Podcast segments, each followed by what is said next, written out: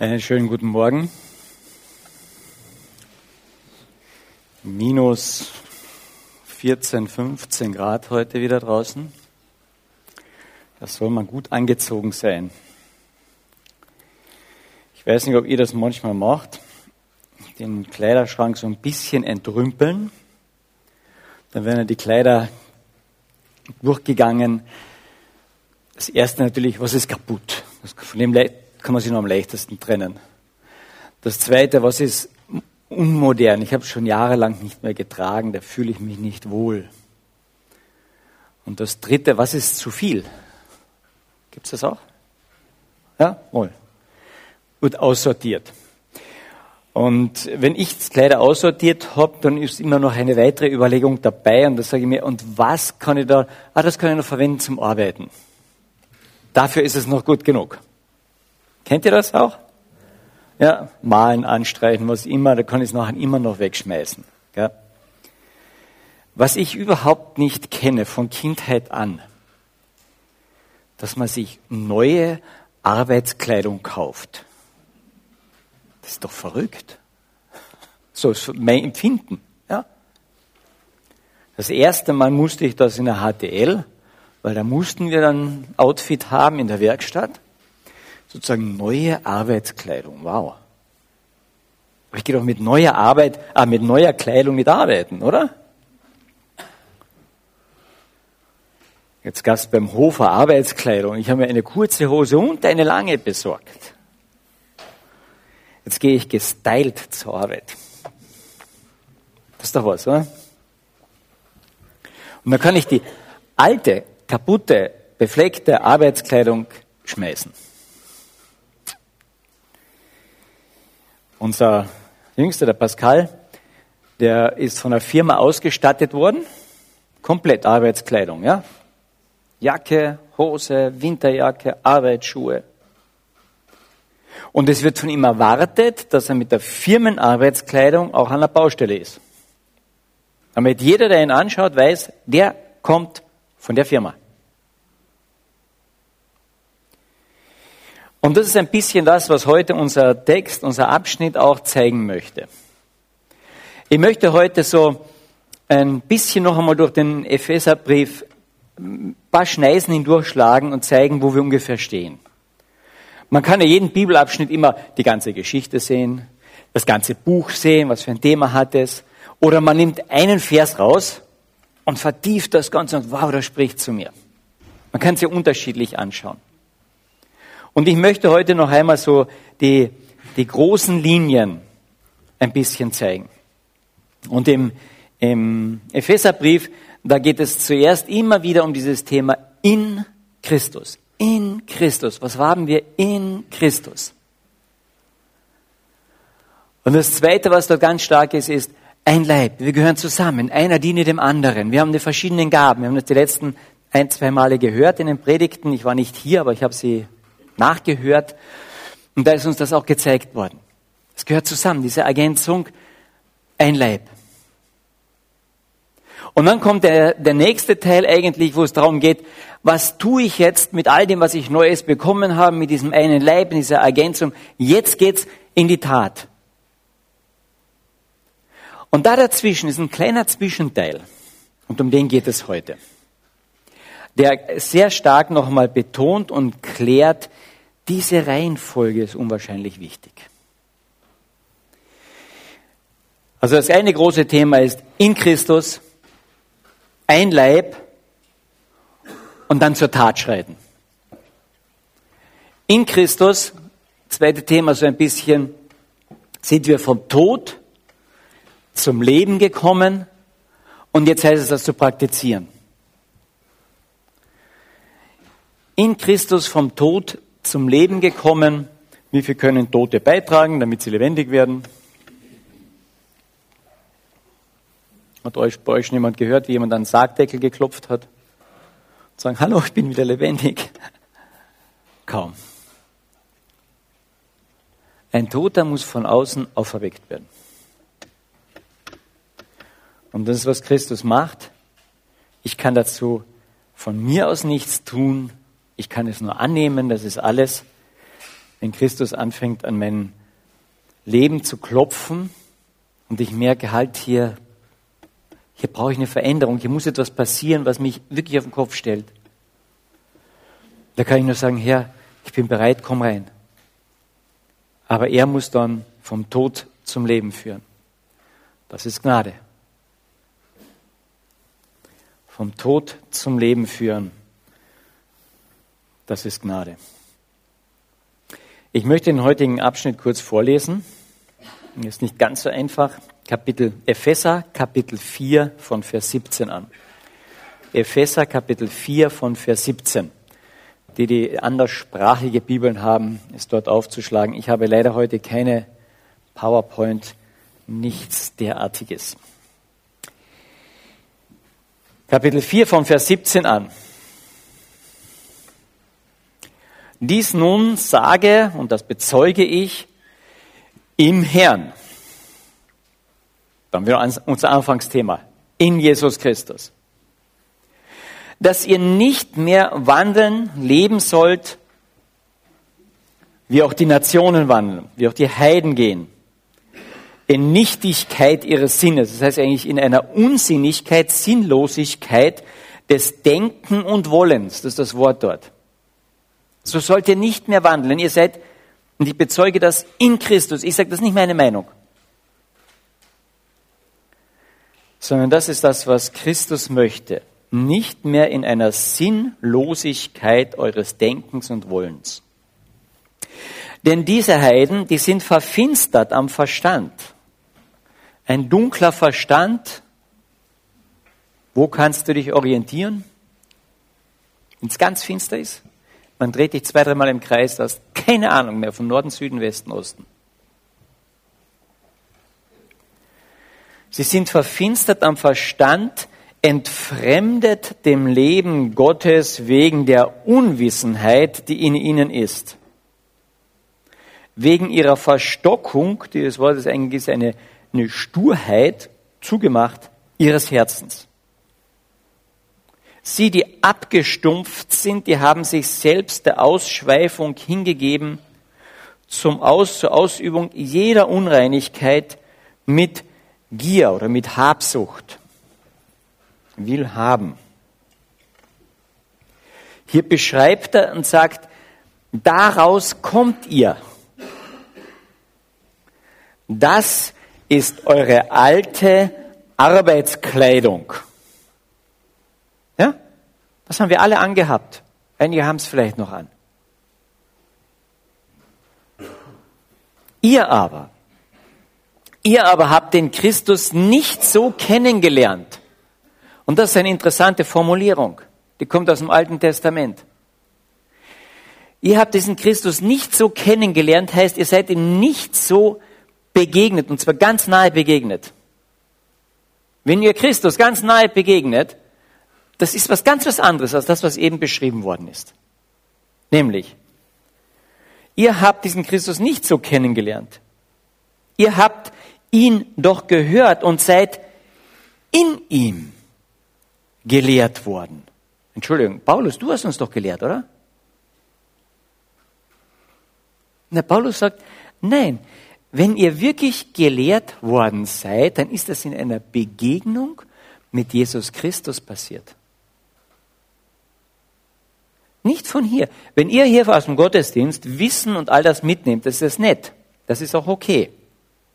Das ist auch ein Stück der erste Teil dieses ganzen Epheserbriefs, wo Paulus sagt, ich bin so begeistert von diesem Christus, was wir alles haben in ihm. Und das ist unsere Arbeit auch. Aber er sagt, wenn die Veränderung stattfindet, dann muss es zu einer Begegnung kommen und dieser Christus selbst muss euch lehren. Ihr aber habt den Christus nicht so kennengelernt. Ihr habt ihn doch gehört und seid in ihm gelehrt worden, wie es Wahrheit in Christus ist. Paulus, du hast uns doch die Wahrheit gesagt. Er sagt, nein, die Wahrheit ist eine Person. Jesus sagt, ich bin der Weg, die Wahrheit und das Leben. Dass ihr, was den früheren Lebenswandel angeht, den alten Menschen abgelegt hat, der sich durch die betrügerischen Begierden, und hier ist wieder Willhabender, zugrunde richtet. Dieses alte Arbeitsgewand richtet uns zugrunde, den Menschen. Bitte schauen wir doch die Welt an. Ich denke, die meisten in der Welt wollen die Welt verbessern. Aber weil wir die alte Arbeitskleidung anhaben, mit der wir gar nicht anders können, richten wir uns selbst zugrunde. Und dann geht's weiter. Dagegen erneuert werdet, ihr nämlich, dass ihr erneuert werdet in dem Geist eurer Gesinnung. Und hier geht es in eurem Geist eures Denken und Wollens, beides. Das ist ein tolles Wort. Dass ihr erneuert werdet, hier wird ein Prozess eingeleitet in eurem Denken, eurer Gesinnung. Und den neuen Menschen angezogen habt, der nach Gott geschaffen ist, in wahrhaftiger Gerechtigkeit, ist das Wort richtig immer drinnen, auch im Hebräischen schon, im Griechischen ein bisschen anders, Gerechtigkeit und Heiligkeit. Das ist das neue Kleid, das neue Gewand. Wir können es nicht bei Hofer kaufen, aber wir können es hier herausholen. Bei Gott kriegen wir es. Und ich möchte das noch einmal, diese drei ähm, Abschnitte noch einmal, noch einmal euch vor die Augen malen. Dieser erste Teil, Kapitel 1, 2 hauptsächlich, hier geht es um Leben und Tod, um diesen ganzen Lobpreis, was wir alles in Christus haben. Hier geht es um die ganze Lehre. Ja, der Gilbert hat uns das vorletzte, vorletztes Mal war das, gell? So diesen einen Block hingestellt. Hier ist mal der Block, ein Stück Lehre und das Wissen und hier muss ich dran arbeiten und da schwitze ich manchmal dran. Ich muss dieses Wort lesen. Ich muss Information haben. Und ich muss dieses tiefe Verlangen haben, ich möchte dem, der hinter der Information steht, dem möchte ich begegnen. Das ist so dieser erste ganze große Block. Kennenlernen, diesen Christus kennenlernen, in der Begegnung mit ihm verändert werden. Erster großer Block, vom Tod zum Leben. Hoffentlich freut ihr euch drüber, jeder von euch. Wenn noch nicht, kommt's nachher zu mir oder einem Vertrauensperson, reden wir drüber. Dann kommt dieser zweite Block. Und das hat uns der äh, letzten Sonntag, der ähm, Paul, etwas stärker vor die Augen gemalt, wo es um die Gaben geht. Dann wird jetzt diese ganze Gruppe ausgerüstet mit den verschiedenen Gaben. Wobei in der ersten Gruppe diese Gaben auch schon wirken. Ja? Hier gibt es verschiedene Lehrer. Und ich bin so froh, dass es Bücher gibt und, und, und Schriftgelehrte, die diese Sprache gut kennen und so weiter. Das heißt, auch schon in der ersten Gruppe brauchst du die Ergänzung durch die Gemeinde, durch die Christen, damit hier Lehre und Erkenntnis und Begegnung mit Jesus passieren kann. Ergänzung durch die Gemeinde. Zweite Gruppe. Hier gibt es die Gaben. Hier werden wir ausgerüstet. Da können wir gar nicht viel tun. Ja? Also die Gaben, die Gott zusätzlich gibt zu den Begabungen, die wir schon von unserem Leben her haben, da können wir nicht viel dazu beitragen. Jeder Einzelne. Die bekommen wir. Aber was ich damit dann mache, und der erste Teil ist, ich bekomme die Gaben und soll herumschauen, wo sind die ganzen anderen Gaben, weil ich alleine mit meiner Gabe komme ich nicht zurecht. Das ist zu wenig. Ja? Ich daheim gerade ein Zimmer muss renoviert werden und ich kann halbwegs gut mit einem Bohrer umgehen. Mache ich lauter Löcher. Okay? Bis der Akku leer ist. Aber es wäre nicht schlecht, wenn jemand auch mit einem Dübel und mit äh, Schrauben und was da noch da drauf soll, auch noch halbwegs gut umgehen kann. Und jetzt hole ich mir den Ludwig herein. Fachmann. Der kann mit Holz umgehen. Ja, wir haben Vertäfelung gemacht, bah, er hat das draufgeknallt und ich habe zugeschnitten. Und beim letzten Mal war das großartig, ich habe zugeschnitten und fast jede zweite war falsch. Gell? Immer die Schräge nach der verkehrten Richtung. Ja?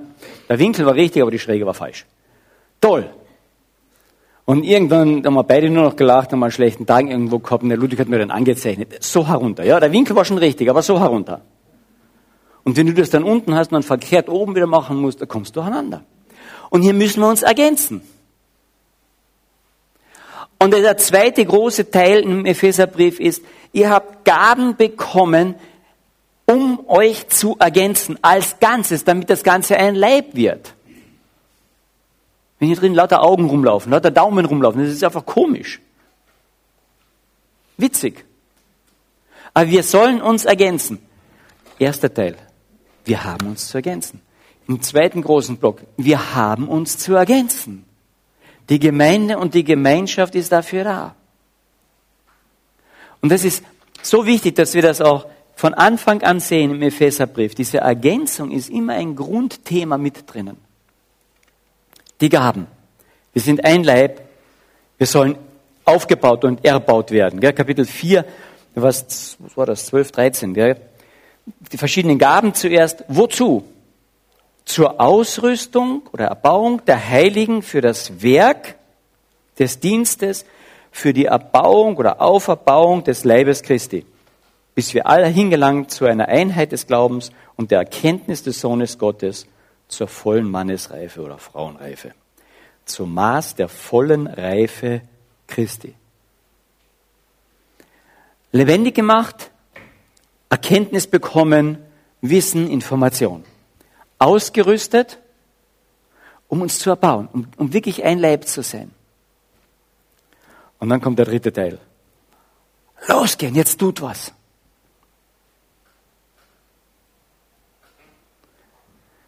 Über den dritten Teil kann man am leichtesten predigen. Tu das, tu das, tu das, tu das. Die brauchen nur alle zehn Gebote durchgehen. Aber es ist so wichtig, über die ersten beiden Teile Bescheid zu wissen und die Reihenfolge einzuhalten, sonst zäume ich das Pferd von hinten auf und letztlich kann ich vielleicht ganz gute Werke tun und weiß nicht, ob dann Nummer eins passiert ist, wo ich hauptlebendig bin. Ich möchte ein Beispiel, das ähm, der Major Ian Thomas einmal gebracht hat, sagen. Wenn du ein Auto im Auto entlang fährst und du siehst jemanden am Straßenrand stehen bei seinem Auto. Und du bist heute gut drauf, bleibst stehen, fragst, was ist los, und sehr schnell kommt man drauf, kein Benzin, kein Treibstoff, kein Diesel. Na, und du hast ein Abschleppseil mit, bist nett, schleppst ihn ab bis zur nächsten Tankstelle und dort wird vollgetankt. Ja. Das fertig gedankt wird, dann fängt der andere sich komisch zu benehmen, an die Hände reiben und irgendwann kommen wir drauf, er hat kein Geld da. Naja, du bist Christen, du bist nett, also zahlst du ihm auch noch die Rechnung. Das ist Gnade. Ich habe nichts. Ich kriege alles, was ich brauche, um zu fahren. Und das wird noch für mich bezahlt. Das ist Gnade, oder?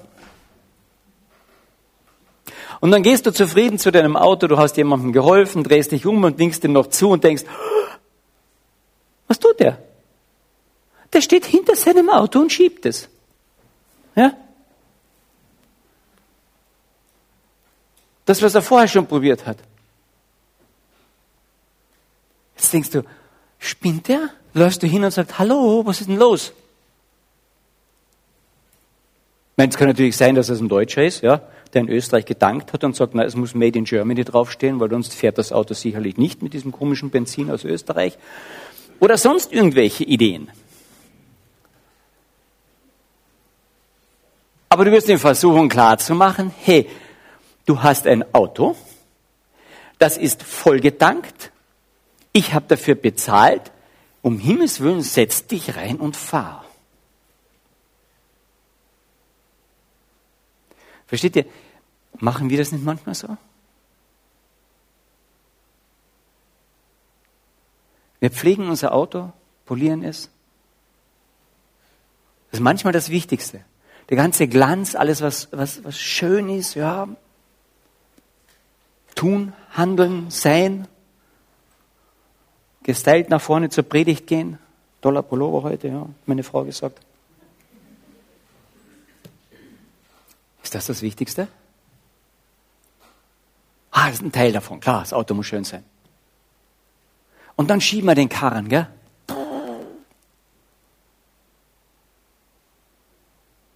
Und sie haben die alten Arbeitskleider und haben sie nicht gewechselt, das alte Verhalten, obwohl Jesus bereits vollgefüllt hat, vollgedankt hat.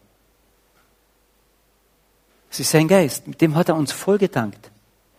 Er hat uns ausgerüstet mit allem, was wir brauchen, mit jeder Gabe, die notwendig ist, mit jedem himmlischen Reichtum, der notwendig ist, um hier zu überleben. Das Blöde ist, wir glauben es nicht. Wir schieben den Karren lieber. Ist nicht manchmal unser Leben so anstrengend, weil wir uns hinter den Karren spannen? Ja, Karl Helmut? Ich kenne das. Ich habe doch Verantwortung, ich habe doch was zu tun und das und das. Und Gott holt mich immer wieder herunter und sagt, hallo, durchatmen, wer ändert die Herzen, wer ist wirklich in Kontrolle. Ja schon, aber ich muss das Auto schieben.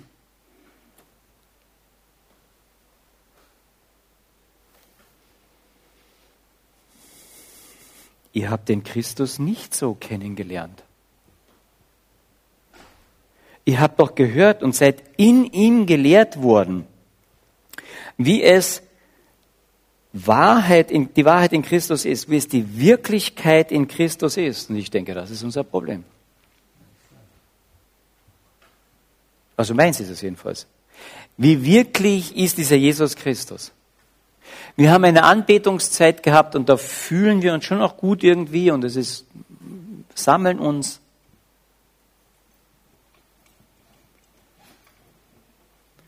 Wie wirklich ist uns? Das ist dieser auferstandene Jesus Christus, nicht der vorm Kreuz, sondern der nach dem Kreuz, der Auferstandene, dem alle Macht im Himmel und auf der Erde gegeben ist. Wie wirklich ist uns das, dass dieser Jesus Christus jetzt hier drinnen anwesend ist?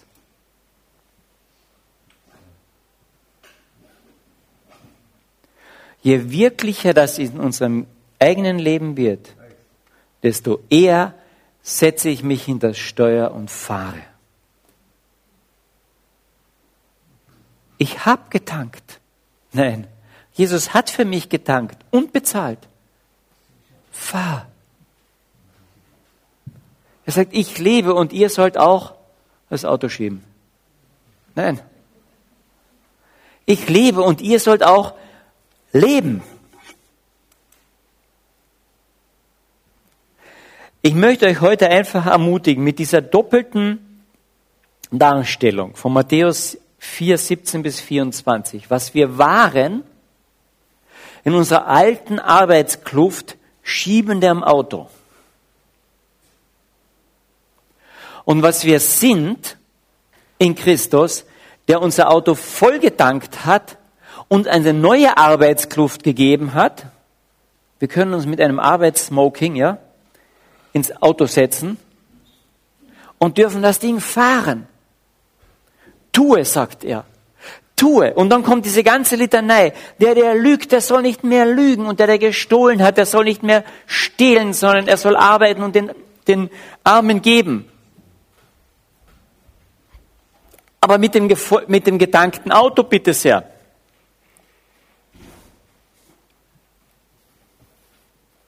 Warum ist diese Reihenfolge so wichtig? Weil am Resultat der Tat ich noch nicht unbedingt messen kann, ob der Mensch auch Leben hat. Kann ich nicht. Sagt ja, aber an Fruchten, an Früchten sollte ja erkennen. Es kann sein. Ein guter Baum soll gute Früchte hervorbringen und eine gute Frucht ist ein gutes Zeichen. Aber es ist noch keine Sicherheit, dass da das Echt auch dahinter ist. Habt ihr nicht schon Menschen, seid ihr nicht schon Menschen begegnet, wo ihr sagt, boah, der benimmt sich viel christlicher als manche Christen, die ich in meiner Gemeinde kenne. Also ausgenommen die Gemeinde, ja, das sind alle top. Habt ihr schon mal so Leute kennengelernt und sagt, boah, das ist, der benimmt sich viel christlicher als, als, ja, als manche, die ich kenne. Da ist eine, eine Tatfrucht, was er tut, schöner als bei manchen Christen. Die Frucht ist wichtig und ist gut. Überhaupt keine Frage. Deswegen erziehe ich auch meine Kinder, damit sie was Gescheites tun. Auch wenn sie noch keine Christen sind. Es ein vernünftiges Zusammenleben ergibt. Natürlich, ich möchte ja, eine schöne Frucht, die ich dann sogar an den Weihnachtsbaum hängen kann. Wunderschön. Ja? Aber an der Frucht weiß ich noch nicht sofort und ganz schnell, was dahinter steht. Ja? Mal fangen Sie ja mal auf.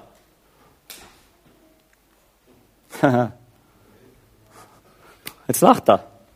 Warum? Weil das Ding nicht echt ist.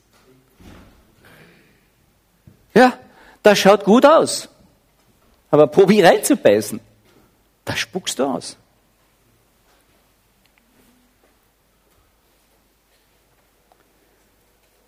Passen wir auf, dass wir nicht nur von hinten ein Pferd aufzäumen, sondern dass Nummer eins die Lehre, das Erkennen Jesu Christi und die Begegnung mit ihm und ihn kennenlernen vorhanden ist und vom Tod zum Leben geführt hat.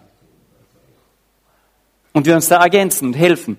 Dass Nummer zwei, die, Auf, die, die Begabungen, die ich bekommen habe und die Gaben, die ich bekommen habe, vorhanden sind. Ich mit vollem Dank, mit Gottes Geist fahren darf und tun darf.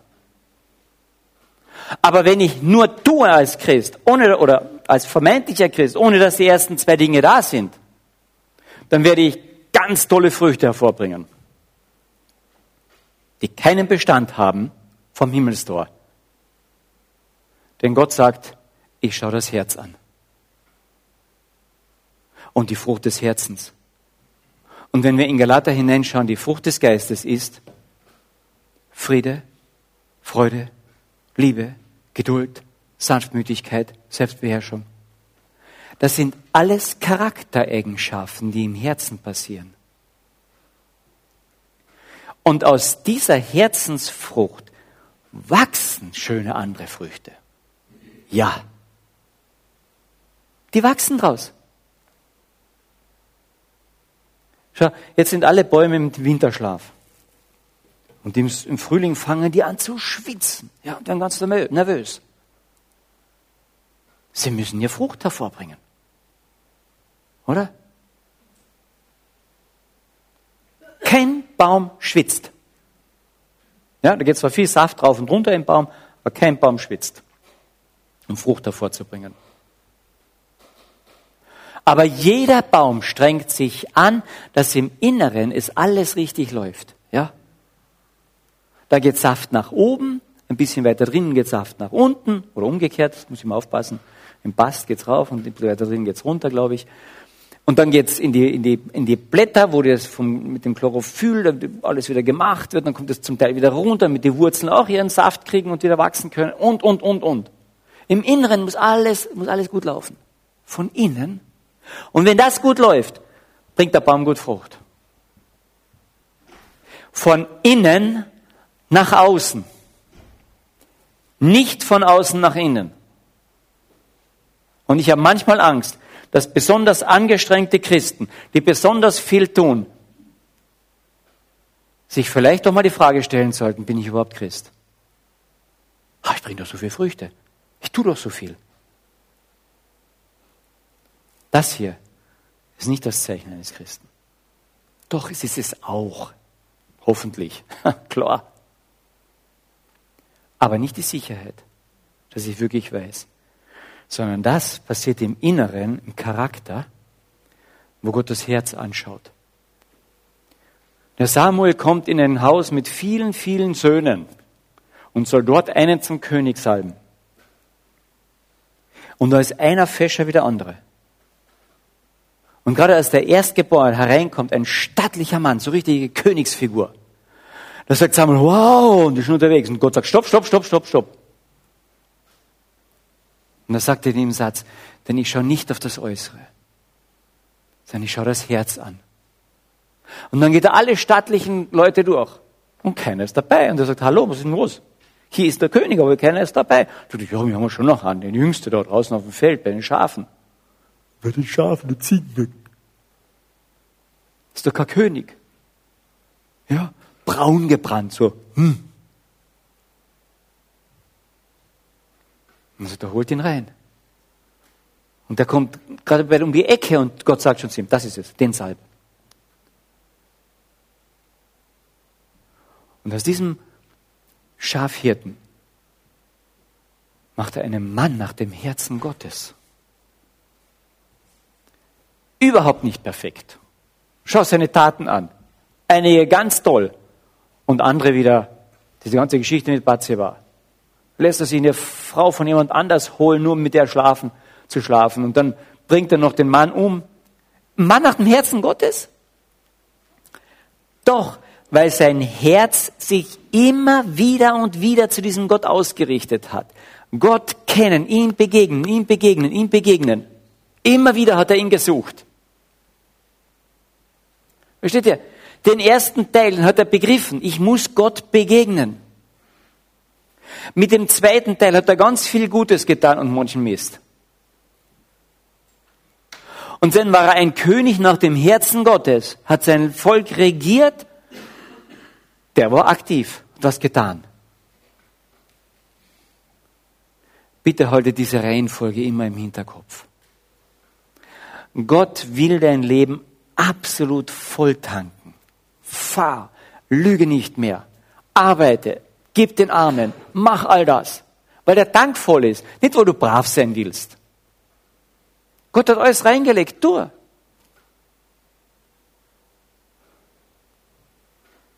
Und wenn du merkst, dass du hin und wieder deinen Karren schiebst, dein vollgetanktes Auto schiebst, mit den alten Arbeitskleidereinstellungen,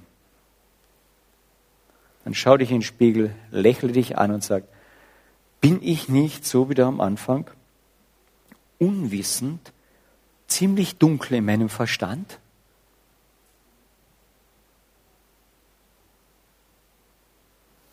Und Jesus sagt, ich bin doch das Licht der Welt.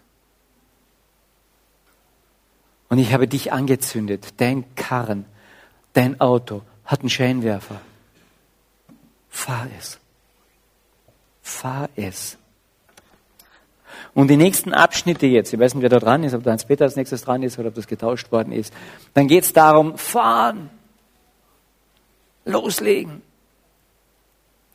Erst die ganzen praktischen Sachen, Nachahmer Christi zu sein, nicht zornig sein, bis in die Ehe hinein. Fahr den Karren. Aber halt die Reihenfolge bitte ein damit nicht solche Früchte entstehen, die zwar schön sind, das ist auch okay. Ich darf Erziehung machen und dressieren und alles Mögliche. Das hilft im Miteinander. Aber an der Ewigkeitsschwelle kommt die Frucht nicht durch. Kommt nicht durch. Gott schaut das Herz an. Und das Herz wird nur verändert in der Gegenwart mit ihm. Das, was der Paul das letzte Mal gesagt hat und auch der Gilbert das vorletzte Mal. Dieses sich auseinandersetzen mit ihm, sich zusammensetzen mit ihm, ihn suchen immer wieder. Ihn und seine Gegenwart suchen. Mache dir bewusst, es als Arbeitsaufgabe, wie wirklich ist mir dieser Gott? Wie wirklich ist er?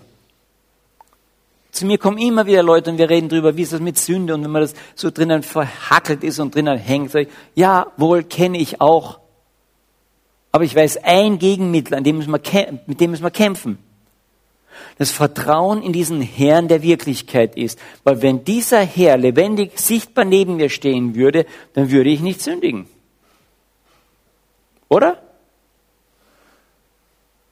Würdest du in ein Geschäft gehen und das nebenher was klauen und neben dir steht Jesus? Das ist super ein bisschen verschoben. Ich meine, klar, es gibt heute alle möglichen, die sagen, Herr, hilf mir, damit die ja nicht äh, erwischt wird oder was. Vielleicht gibt's das auch. Aber als normaler Christ, der eigentlich nicht sündigen will, würde die Gegenwart Gottes eine der größten Hemmnisse sein, nicht zu sündigen, oder? Seien wir uns da einig? Ja. Was immer du im, im Fernsehen oder im Internet hineinschaust. Wenn du neben dir den Atem Jesu hören würdest, er sagt, oh, ist interessant, was du da schaust. Bruh, wie schnell wird der Laptop zu, gell? Versteht ihr?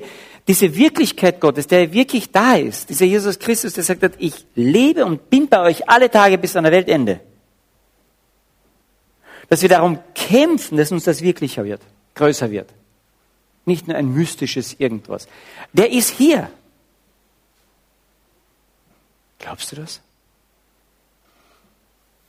Der Paulus sagte, das ist unser Kampf, der Kampf des Glaubens, dieses tiefen Vertrauens, ich habe einen lebendigen Gott.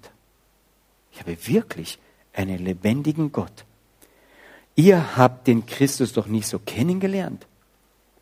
Ihr habt ihn doch gehört und seid in ihm gelehrt worden, wie es die Wirklichkeit in Jesus Christus ist. Erkenne ich die Wirklichkeit in Jesus Christus? Huh. Dazu brauche ich Zeit. Lesen. Und ich brauche den anderen. Jetzt sind wir wieder bei dieser Ergänzung. Dass wir uns da gegenseitig fragen, hey, wie geht's dir damit? Oder wie, du musst austauschen. Wir machen diesen Seelsorgekurs in der Gemeinde. Und beim, ein großer Teil davon ist, dass wir eine Runde Austausch machen. Weil wir uns gegenseitig brauchen und davon lernen. Ganz wichtig. Uns anregen. Ja, ich habe Jesus in der letzten Woche boah, so erlebt und erzählt er und sagt, uh, ein lebendiger Gott. erzählen wir uns die Dinge, wenn wir uns wirklich von ihm volltanken lassen und er dann bestimmt, dann erleben wir Dinge auch. Ich habe immer gedacht, das erlebe ich nie. Das erleben die Leute, die auf eine Bibelschule gegangen sind, ganz fromm sind, als Missionare hinausgehen. Und dann bin ich auf eine Kurzbibelschule gegangen, hatte das Geld für sechs Monate. Und mir wurde klar, melde dich an für den Frühlingskurs auch noch, für die nächsten drei Monate. Ich sagte, ja, aber mein Geld. Ich sagte, du hast da noch ein bisschen, melde dich an. Okay, ich melde mich an, tu das Geld da hinein. Und am Ende ersten Sonntag wurde aufgerufen für irgendeine Aktion. Ich weiß nicht mehr, für welche Aktion es war. Und Gott macht manchmal innerlich so Dinge klar und sagt, schmeiß dein Geld da hinein. Ich sage, ja, das ist mein Heimfahrtsgeld, das geht nicht. Und der Klingelbeutel kommt immer näher, der ist dann rumgegangen. Gell? Heute ist er noch nicht rumgegangen. Gell? Geht da rundherum, der kommt immer näher. Das ist mein Heimfahrtsgeld. Und Gott sagt, das weiß ich. Und dann kommt er vorbei rein und dann geht er weiter und du denkst, ah, möchtest fast wieder rausholen. Gell? Weg. Ja, von England zu mir, das sind 2000 Kilometer. Ein bisschen viel. Zwischendurch muss ja noch Wasser gehen, wie der Petrus. Wie mache ich das? Außerdem bin ich nicht sehr gut ausgestattet. Meine Kleider gehen zur Neige. Bald sind es nur noch alles Arbeitskleider. Und ein paar Tage später gehe ich durch die Bibelschule und gehe Ding Dong, Ding Dong. Please could Helmuth Hippel come to the entrance office. Okay, ich bin selten aufgerufen worden, wo sie meistens den Namen nicht aussprechen konnten. Helmut, das ist der Helm gell, im Englischen. Habe gesagt, der Helm Hippel, möge bitte zum Office kommen. Ich komme hin, geht die Scheibe auf, das war eine Schiebetür, und sagt, ja, wir haben hier, bist du, ah ja, genau das. Ja, ah, ich bist ausgerufen worden. Ja, stimmt, die haben Post für dich. Ja, kriege ich Post, denke, das kenne ich nicht, das ist von der Schweiz, ich kenne niemanden in der Schweiz. Mache ich auf, war ein Brief drinnen und Geld. Weil eine Studentin, die aus der Schweiz da war, im Wintersemester, im Sommer, im Frühjahrssemester gar nicht mehr da war, und hat gesagt, ich habe den Eindruck gehabt, ich muss dir das Geld schicken. Habe ich es durchgezählt und denke, wow, das ist mein Heimfahrtsticket plus ein ganz wenig drüber, dass ich mir noch eine Hose kaufen kann. Wenn Gott mit unserem Auto fahren darf und es füllen darf, dann füllt er es. Dann bleibt man nicht ohne Tank liegen. Ich habe manchmal das Gefühl so, aber er tut es. Er tut es. Schieb nicht den Kahn. Lass ihn von Gott füllen und leb. Leb dann. Seid nicht verfinstert mit dunklem Sinn wie die Heiden, deren Leben geprägt ist von der Gier. Haben wollen. Weil sie wissen, sie haben nichts. Sondern seid anders aus der Begegnung mit Jesus Christus. Wisst ihr, was das Leben ist? Und in ihm die Wahrheit, die Wirklichkeit ist. Jetzt lebe wirklich.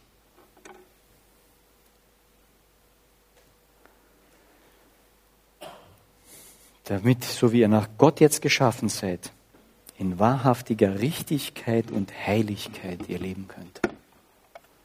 Möge Gott uns dazu helfen. Ich möchte noch beten. Vater im Himmel, ich danke dir immer wieder für deinen Sohn.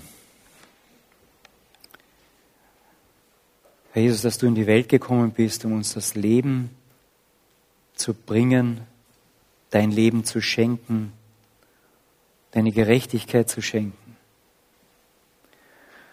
Dass du auferstanden bist, zu deinem Vater gegangen bist und uns die Fülle gegeben hast durch deinen Geist, ausgerüstet hast mit Gaben, wo wir uns gegenseitig ergänzen dürfen. Ermutige uns da immer wieder. Danke, dass du uns alles gegeben hast, was wir zum Leben und zum Sterben und zum ewigen Leben brauchen. Schenk uns immer wieder eine tiefe Freude in und an dir, an der Wirklichkeit, dass du wirklich da bist, hier bist. Uns jederzeit über die Schulter schaust, an die Hand nimmst, vor uns hergehst, hinter uns stehst und uns immer aufhilfst. Ich danke dir dafür, Herr, für deine Gegenwart. Amen.